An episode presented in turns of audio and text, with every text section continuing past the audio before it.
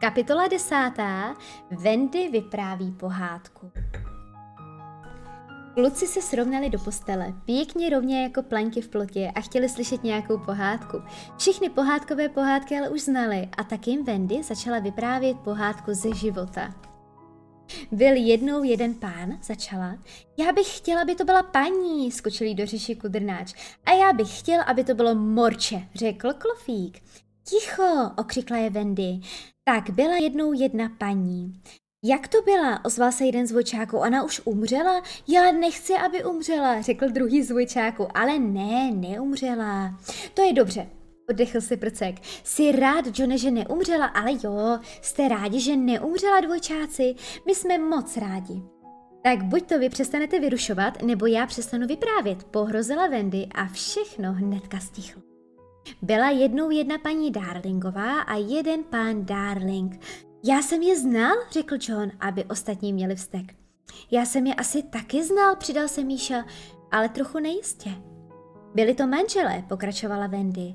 A co myslíte, že měli? Morče, řekl Klopík. Ne, oni měli tři potomky. Co je to potomky? Zeptal se trumpetka. Ty jsi, trumpetko, taky potomek, řekla Wendy. A trumpetka se celý rozzářil. Slyšeli jste to? Já jsem potomek. Já myslím, že je každý tak trochu potomek, zamyslela se John. Každý, zesmutnil trumpetka. Zase ho minulo něco jedinečného. Potomci jsou prostě děti, řekla Wendy.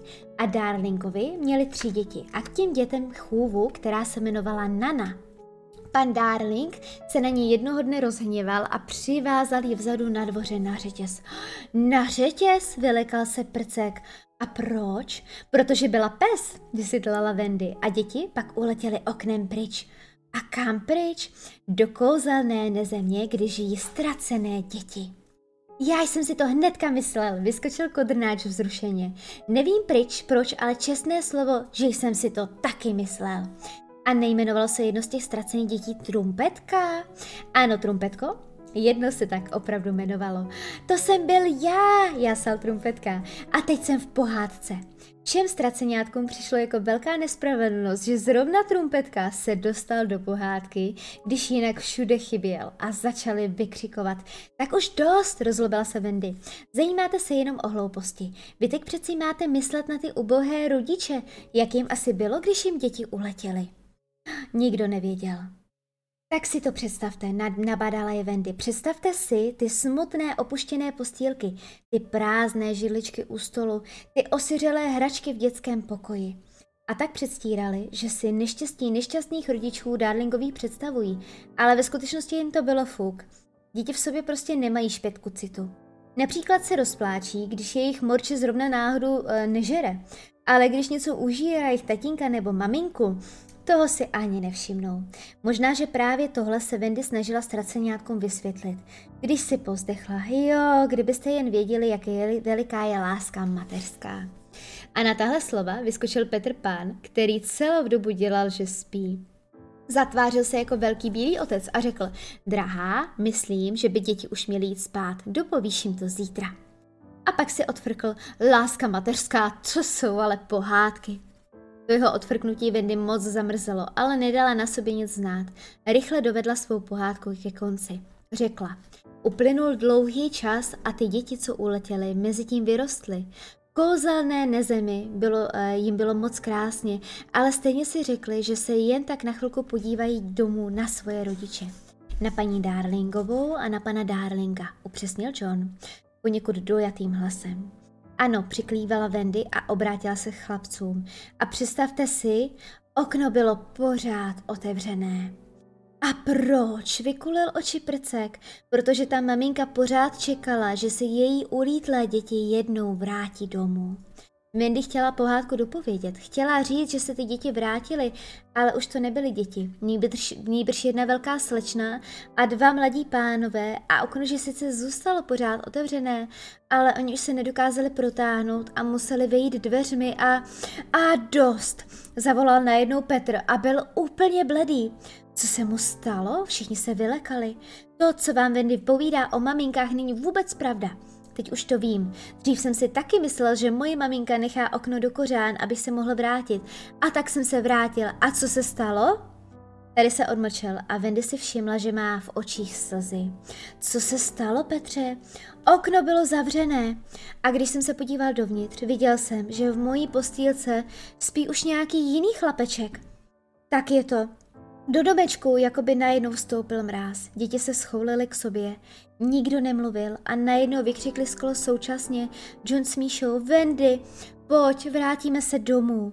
Wendy je vzala kolem ramen a řekla ano a hned. Mezi ztraceňáky vypuklo úplné zděšení. Všichni se dívali na Petra, čekali, že zakročí. Byli se jistí, že tenhle hloupý nápad zatrhne. Petr se jen kousek dortů a pak se už klíbl. Jak chceš, Wendy. Já nemám čas, abych vás doprovázel, ale drátenička vám ráda ukáže cestu.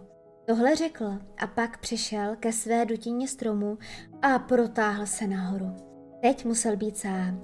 Nemohl připustit, aby jeho chlapci viděli, že poliká slzy. Ohně ještě slabě doutnaly. Indiáni se tak unavili svými válečnými tanci, že zapomněli uhasit a usnuli vedle nich. Petrovu lítost vystřídala zlost. Hněval se na všechny dospělé, protože vždycky všechno pokazí. Pryč od nich! Naštěstí sem na ostrov se nikdy nedostanou. Ale všude jinde se je jich plno. Svět je plný nudných, rozkazovačných, zlých, dospělých lidí. Pak si Petr vzpomněl na pověru, která se v nezemi udržovala. Říkalo se, že při každém vydechnutí dítěte někdo dospělý umře. A Petr se tak rozlobil na paní Darlingovou a na pana Darlinga a na všechny maminky a tatínky na celém světě, že začal dýchat jako o závod. Toho tak uklidnilo a zároveň vyčerpalo, že se musel posadit. Díval se na noční nebe a potměšilé mrkání z vědavých hvězdiček. V domku se zatím stalo něco moc ošklivého. Kudrnáč vyvolal spouru. Nikam ji nepustíme, křičel, držte je, musíme je svázat. A pak se všichni až na trumpetku, který se zase opustil, vrhli na Wendy a na Johna a na Míšu. Vypadalo to zle, ale Wendy dostala nápad. Trumpetko, zachraň mě, volala. A byl to spásný nápad. Trumpetka skočil mezi kluky jako lev. Buď to bylo tak nečekané, anebo v sobě znenadaní náhle tenhle věčný nešika a odsrkovánek objevil neobyčejnou sílu. Prostě stalo se, že kluci byli na jedné hromadě a trumpetka z toho chumlu vyvedl Wendy za ruku jako zachránce a princ a vítěz. Když se Petr vrátil, bylo už všechno v pořádku. Chlapci seděli skroušeni v koutě na posteli, jen trupetka přecházel po místnosti jako páv. John s Míšou se těšili na dlouhý let domů, ale Wendy něco tížilo. Při pohledu na ten smutný houfek ztraceňátek si uvědomila, že asi nedokáže vzlétnout. Nebude mít ty lehonké myšlenky, um, které jsou k lítání zapotřebí a najednou si uvědomila, co jí tíží. Obrátila se k chlapcům a řekla, a co, kdyby jsme se vrátili s námi? Určitě přemluvím tatínka s maminkou a budeme u nás bydlet všichni pohromadě. To pozvání patřilo hlavně Petrovi, ale jedině Petr se z něho neradoval. Ostatní chlapci skákali radostí. Dítě se vždycky těší na každou změnu, to je naprosto známá věc. Petře, dovol nám to, volali. Řekni, že můžeme letět s nimi. Hurá, do Londýna! Wendy se otočila k Petrovi a vzala ho za ruku. Přeci to nezůstaneš s námi, uh, nezůstaneš sám, že s námi poletíš. Nikdy, vytrhl se jí a sáhl pro píšťalku. Téhle vážné chvíli začala hrát nějakou posměšnou písničku. Ach, ten pišný Petr Pan. Musíš přeci najít svoji maminku, přemlouvala ho Wendy. Petr chtěl ukázat, jaký je hrdina, ale možná, že si mu už opravdu po mamince nestýskal. Možná už byl příliš samostatný a neměl by pro některé slabší stránky maminek pochopení. I kdybych tu svou nesna, našel, zamyslel se, určitě bych chtěla, abych chodil do školy, abych vyrostl a aby ze mě něco bylo a o to já vůbec nestojím. Chci zůstat dítětem a, a dost řečí. Ocekl najednou svou úvahu a podal Johnovi ruku. S bohem, Johne. Podal ruku Míšovi, šťastnou cestu Míšo a nakonec podal ruku i Wendy, i když by jí raději než ruku dal náprstek. S bohem, Wendy, Snad mi dá aspoň pusu, napadlo Wendy a nastavila mu tvářičku. A přesně v tu chvíli se ozvalo nahoře na planině strašlivý ryk a jek a třeskot ocely. Piráti! Přepadli nás piráti!